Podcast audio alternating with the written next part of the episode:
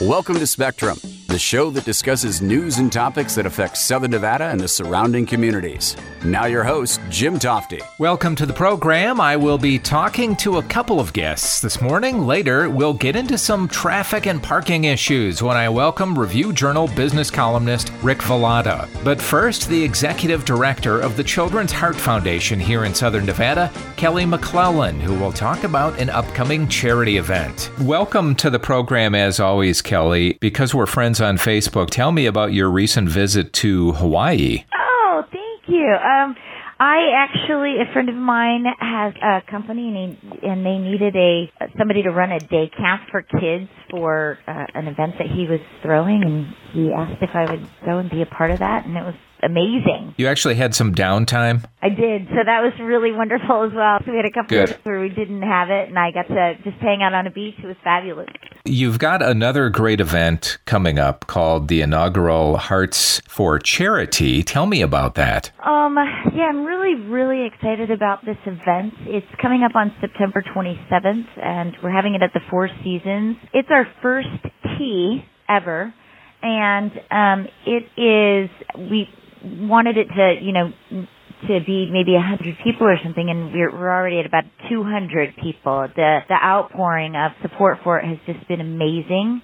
We're really honoring the philanthropic hearts of our community. Las Vegas has this amazing, wonderful uh, community of people that really are so giving and so generous and so compassionate with their time and their and their generosity. And so we're honoring this year a, a really big supporter of ours. Her name is Dina DeBuffross, and she's been supporting us for several years to help fund some really critically needed research in the area of congenital heart defects. She's the philanthropist of the year, and does this have special meaning for her? Um, it does have special meaning for her. Actually, she as she's a heart mom herself, and um, this is an opportunity for her to, you know, really talk about what that has been like. Las Vegas women are coming to the event, and it will be a fun fundraiser. Tell me about some of the ways that you're raising money on the 27th. So uh, we're we're going to have a little bit of fun with it. Uh, the girls and I all got together and we sort of made, if you can believe, I'm not really that crafty, so we'll see how they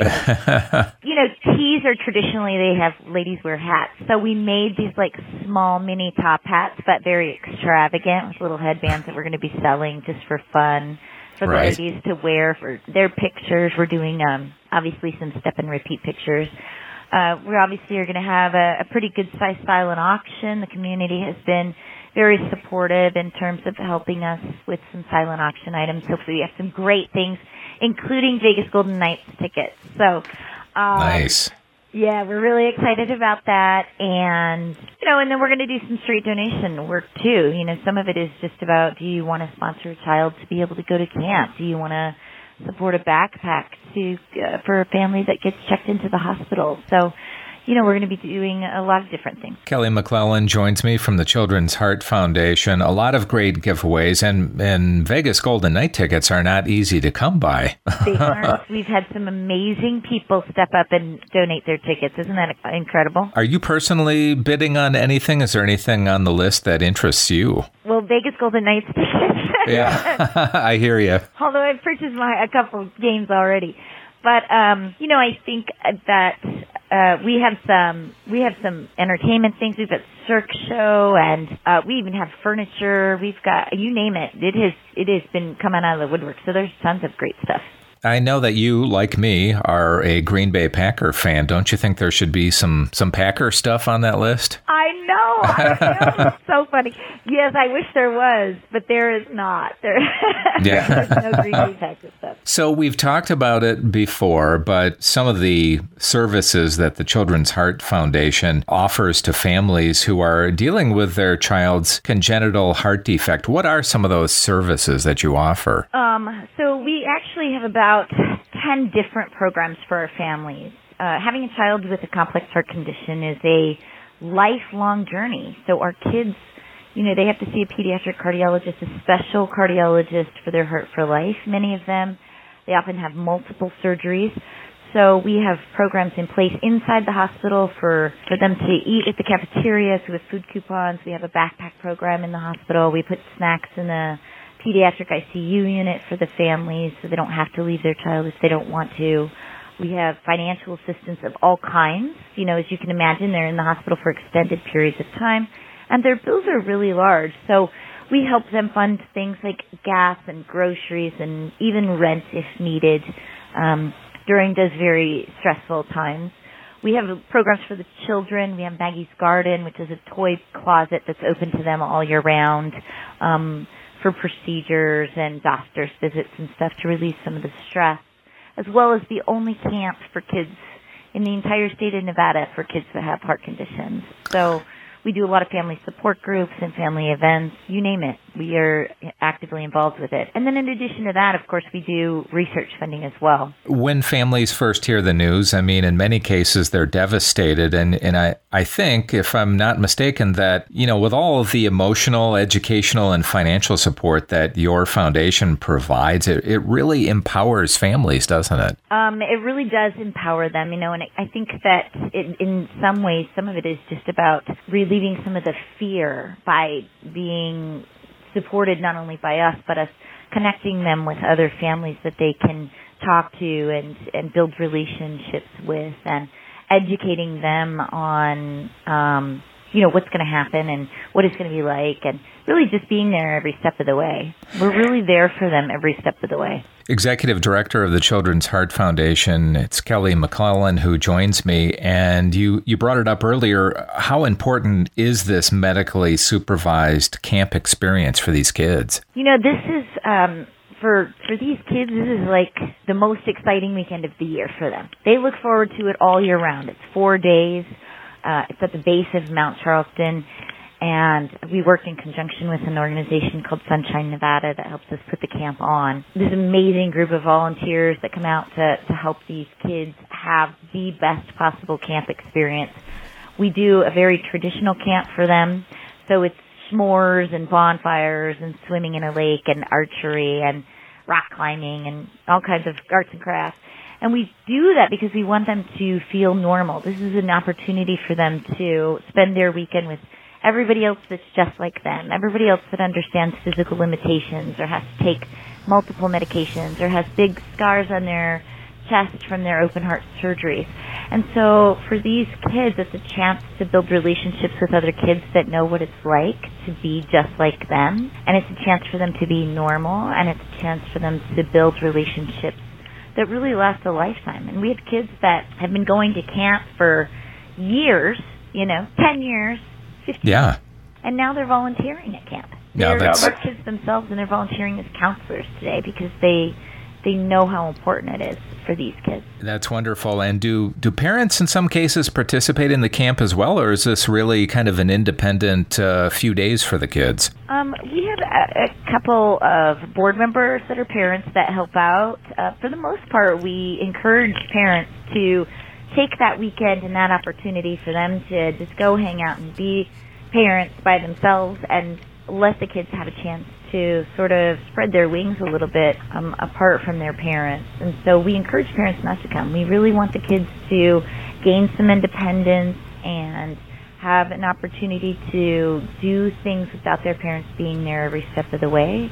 And it has, it's interesting because a lot of the kids will say to their parents, no, you can't go. and they're like, what do you mean I can't go? really just because this is a change, you know, they might be afraid to do something in front of their parents that they wouldn't normally try out, right? There's nothing like seeing a kid hauling down an oxygen tank, taking their oxygen off, climbing a rock wall, coming back down, putting their oxygen back on. Like these are the bravest. They might be afraid to do that in front of their parents. So we try to encourage the parents not to come. But they can, of course. They can come visit. They come up on Saturday for lunch and stuff. That's great. So tickets for the charity are what 150 a person, and you can also purchase what a table for eight. You can purchase a table for eight for a thousand, so you get a discount if you purchase an entire table.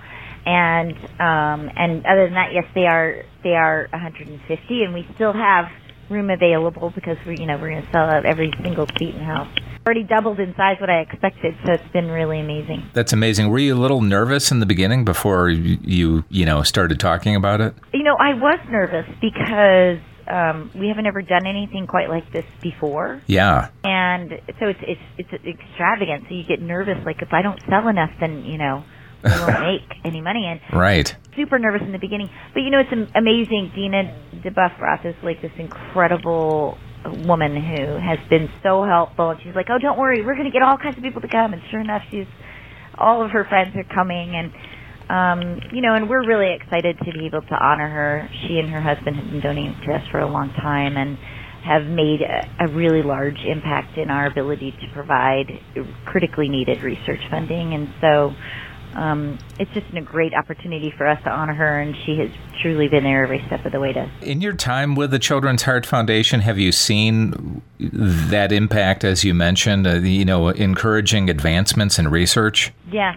Um, we actually, we're on the cusp right now of um, some research that's being done here in Nevada for uh, that hopefully will come out for human trials in the next few months, and um, and we have worked with some other organizations that are doing some cutting edge research on single ventricle kids or children that have half a heart, and and so those kids have some unique challenges and there's some amazing research that's being worked on that we have supported in the past that we're learning a lot about. In the world of congenital heart defects, you know, cutting edge research is really critical. A lot of our children are living longer lives today and seeing, you know, becoming teenagers and young adults as a result of research that was done even a decade ago, five years ago, you know, so, so that's really important. I think that people don't always realize that congenital heart defects are A, they're lifelong for these kids,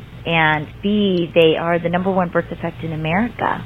And they have a, about twice as many children pass away from that than all cancers combined every year. So it has a really significant impact. That research, you know, that helps our children have longer, higher quality lives. Kelly, I don't think I've ever asked you this, but for someone like you who is such a giver in the community, is there a mentor in your life, someone that has inspired you? Um, yes, um, you know, I have uh, some amazing, uh, very blessed to have some amazing women in my life, and uh, I have this this circle of friends that uh, I have known for a number of years, and um, a mentor whose name is Ann Nicholson, who owns a training company that I worked for for a long time, who has been one of the most philanthropic women I've ever known as well. Just goes out and does so much within the community and is so giving. And many others, actually. You know, I was with, uh, I was in the gaming industry for a number of years, and so I grew up with women like Judy Alberti and Lily yeah. Thompson and Carol Thompson that were, you know, in the gaming industry for a long time and out making a difference in their communities through their work in that organization. So, you know, I've been really lucky to have a lot of amazing philanthropic women in my life. I know Judy and Lori very well and, and always love to uh, work with those two. For those who cannot attend the event, there will be a silent auction beginning, I guess it's September 26th. And where do we go to participate online if we can't make it? So you can go to uh, chfn.org, which is our regular website, and look on the events page and find the Char- Hearts for Charity page. And once we get the silent action open, the link will be on that page. And then you can just join in and put in all your information and check out what's there and see if there's anything that you're interested in. We have some really great restaurant meals and some musical activities and some show tickets, lots of show tickets. And so there's really going to be a lot of fun things. Kelly, you're one of my favorite people, and not just because you're a Packer fan. You're one of my favorite people too, and I appreciate all the support that you give to our kids and our organization for everything that we do. It's really wonderful, Jim. Thank you so much. Kelly McClellan, Executive Director of the Children's Heart Foundation. The charity is coming up the 27th at the Four Seasons. Kelly, thank you so much. Thank you. I'll talk to you later. My next guest is Rick Velotta, the business columnist for the Review Journal, who can elaborate on such things as parking at the new Raiders Stadium and what's the latest with Project Neon? Rick, thank you for joining me on the program this morning. It's interesting. I, I think many cities don't talk about traffic so much in their newspapers, but here in Southern Nevada, it's one of the top five issues we always talk about, isn't it? Oh yeah, by by all means, and the and the fact that we've got this major this major highway reconstruction project going on, I think it's like doubled, tripled, quadrupled the amount of uh, uh, attention devoted to it just because there's so many things that are happening at the same time. What about Project Neon? As long as you're bringing that up, and what kind of progress are we making? Well, uh, from from uh, some of the reports that we received from Nevada Department of Transportation, they are uh, on schedule, maybe even slightly ahead of schedule in some of that. That said, we're we're still looking at uh, seeing some of the uh, uh pieces of this uh, project completed not until next summer. So we've got a long ways to go still in terms of getting that finished. But um, uh, the, the fact is, is that once they're done, I mean, everything that we've been led to believe is that this is going to be uh, a big relief in terms of being able to manage our traffic through our most, uh, our busiest intersection, which that being US 95 with Interstate 15. And such are the problems of a city that has uh, extreme growing pains, right? Right, right, and and you know, I everybody has indicated that because the uh, the economy is back on track, there are more people uh, uh, moving to Las Vegas, so more residents here. I think this is uh, about the largest that Las Vegas has ever been population wise. Yeah. And uh, all those people, you know, drive cars or or or at least they uh, take rides to certain places, and obviously transportation is very important to the community as a whole. Business columnist Rick Velotta joins me. And, you know, I thought, Rick, getting the stadium, the Raiders stadium, and the months leading up to that decision was high drama. But finding appropriate parking space, that is really an incredibly complicated process, isn't it? It is, and uh, the the Raiders have actually had uh, about a year to think about it and to, to plan for it.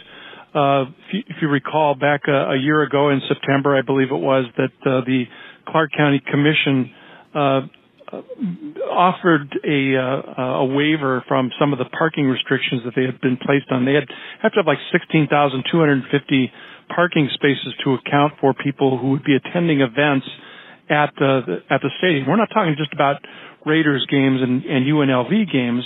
We're talking about all kinds of uh, things, like concerts, uh, you know, big uh, uh, indoor events that that could be placed in this, perhaps a convention of some kind.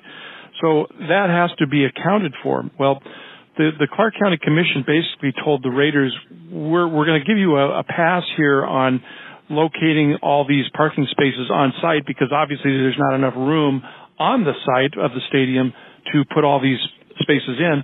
But you now have one year from today to uh, to tell us how you're going to accommodate all the people who are going to be going to these events. Well, over the uh, over the course of the last 12 months, I've been kind of badgering the uh, the Raiders organization on a regular basis, saying, "What's the parking plan? What's the parking plan? What's the situation like? What are you going right. to do?" And they finally got uh, to to announcing it then um, uh, earlier this month as to what they're planning to do, and that plan incorporates uh, actually uh, four satellite parking uh, lots uh, around the stadium periphery, and then a shuttle bus system to bring those people who are parking at those satellite lots to uh uh to the stadium site uh during event times. So, if you would indulge me, Rick, let's go over those four offsite parking spots because everyone is really focused on those and interested in those, if, especially if they've got uh, tickets or are thinking about it. Uh, let's start with the Orleans sites and the and the numbers there. Okay, yeah, the uh, the Orleans, of course, is owned by the uh, the Boyd Gaming Corporation, and they uh, the Raiders had some negotiations with them regarding uh, having people park there They've, they've, if you're familiar with that site, uh, on the north end of that, there's some parking around the, uh, the, the kind of the backside of the Orleans Arena. And there's approximately 3,700 to 4,600 spaces in that general vicinity. So that's, that's, uh, what they've got, uh, there on the north end of the, of the hotel casino property. Is that what, where people used to park who went to Las Vegas Wrangler games? Yeah, I think they would they would go there. Uh, I know that there's a nice parking garage right close by that's uh, easy too, but this is a ground access, so so yeah, that's that's on the uh, again like on the north end of where the arena is. Okay, and so what is the shuttle ride? What are we saying it's going to take to go from point A to point B here? Well, they they have some some rough estimates, which I think are really rough because right. everybody's going to be going to this to the stadium. I, and, and actually, I think that the bigger problem is going to be exiting the stadium because um, any anytime you have a stadium plan that's put together, the fact is is that going is not so hard because it's all spaced out. A lot of people are going, you know, three to two to one hour before the game time, uh, but then coming out, usually everybody comes out at exactly the same time when the game ends. So, um, you know, they're they're estimating a 10 to 15 minute ride to, to get to this location, and it's in like within 10 to 15 uh, minutes to all four of these uh, destination uh, satellite parking uh, lots that they've got planned out. Anything within walking distance? Well, they're uh, they're they're probably a couple of miles at the very uh, the minimal. Yeah. Uh, I think that's about two miles from the the one that's farthest uh, to the uh, to the south of the stadium, which is actually at the southwest corner of Las Vegas Boulevard and uh, Arby Avenue. Uh, that one's probably the closest, and that's uh, a 20 acre site uh, that's near. If you're familiar with the area, there's a uh, there's a big uh, a shopping mall across the street from it but that area uh, has a room for about 2,000 to 2,500 spaces there. I believe the closest of these satellite lights, lots to the stadium, but that's still probably a good two mile walk. Oh, and what about the site at Arville and Tropicana?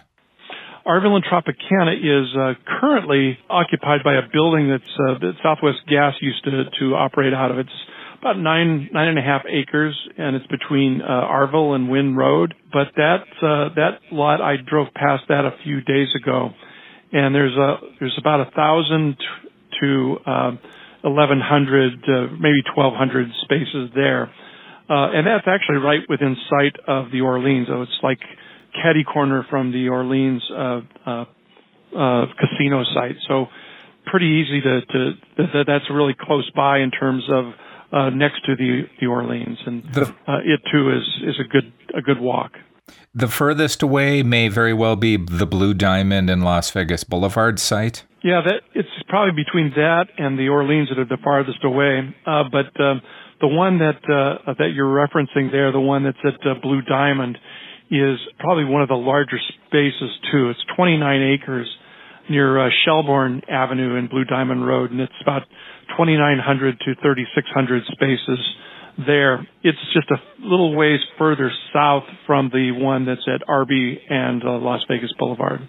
So if I get to a lot and it's full, uh, I have to race to another lot. I mean, how is this going to work? It, it just the, the, the Raiders haven't been too specific about how exactly it's going to play out, uh, but it's my understanding that when you get a ticket, uh, you will also be purchasing a, um, a space at a parking lot, so you will know where you're going to be going uh, right away when you when you have your your ticket in hand. So the idea, I think, is to uh, uh, for people to go directly to those parking facilities, and there won't be any worry about whether there's um, uh, whether it's full or not. So that that is at least the plan from the way I understand it. There's also a pretty elaborate idea that's uh, I think being developed by the Raiders. They haven't disclosed all the details yet about how tailgating is going to work because yeah. all of these si- sites will have uh, the potential for hosting uh, tailgate uh, parties for people that uh, want to get there early before the game, cook some food before they uh, go over to the stadium. And that may seem odd to people, but as someone who has been to a few games in Green Bay, I'm from Wisconsin originally, there's a lot of sites away from the stadium and people tailgate several blocks away, which is not unusual actually. Right, right. And and uh, this is something that the team has you know repeatedly stressed over the last several uh, months that being that tailgating is very important to the Raider culture. So um you know, one, one of the things that people have brought up as an idea was, well, why don't they put a, a parking garage on the site of the uh, stadium so that they can at least have more parking uh, that's close by? Well, that wouldn't work in terms of tailgating because, as you know, anybody who's ever been in some of these parking garages, they're kind of closed in, and uh, when you're tailgating, you're trying to get out in the open and and right. uh, have have these parties. So a parking garage just simply wouldn't cut it in terms of the tailgating aspect. And these other, uh, these four satellite lots that have been described by the team do have, they're completely open. There's no, um, there's no, uh, additional, uh, uh, parking garage facility or anything of that, of that nature. And so people would be able to just park on a surface and then, uh, have their tailgating, uh, gatherings at the, at those particular places. So, um, and, one of the things I think it's kind of important to um, to note, and the Raiders made this pretty clear in their presentation to the Clark County Commission, is that this is a work in progress. They uh, they say, okay, right now we've got these four places that we we've solidified it. We've got the agreements in place with all the, the people that own the land. We're leasing the land. Maybe we need to make one uh, one of these lots a little bit bigger. So they might lease a little bit more land at one particular lot if it finds that there's a lot of popularity for that particular area. And then they might also add a couple more parking, uh, satellite parking areas in different locations. They've uh, been in negotiations with a number of different property owners to, uh, to, to get what they have.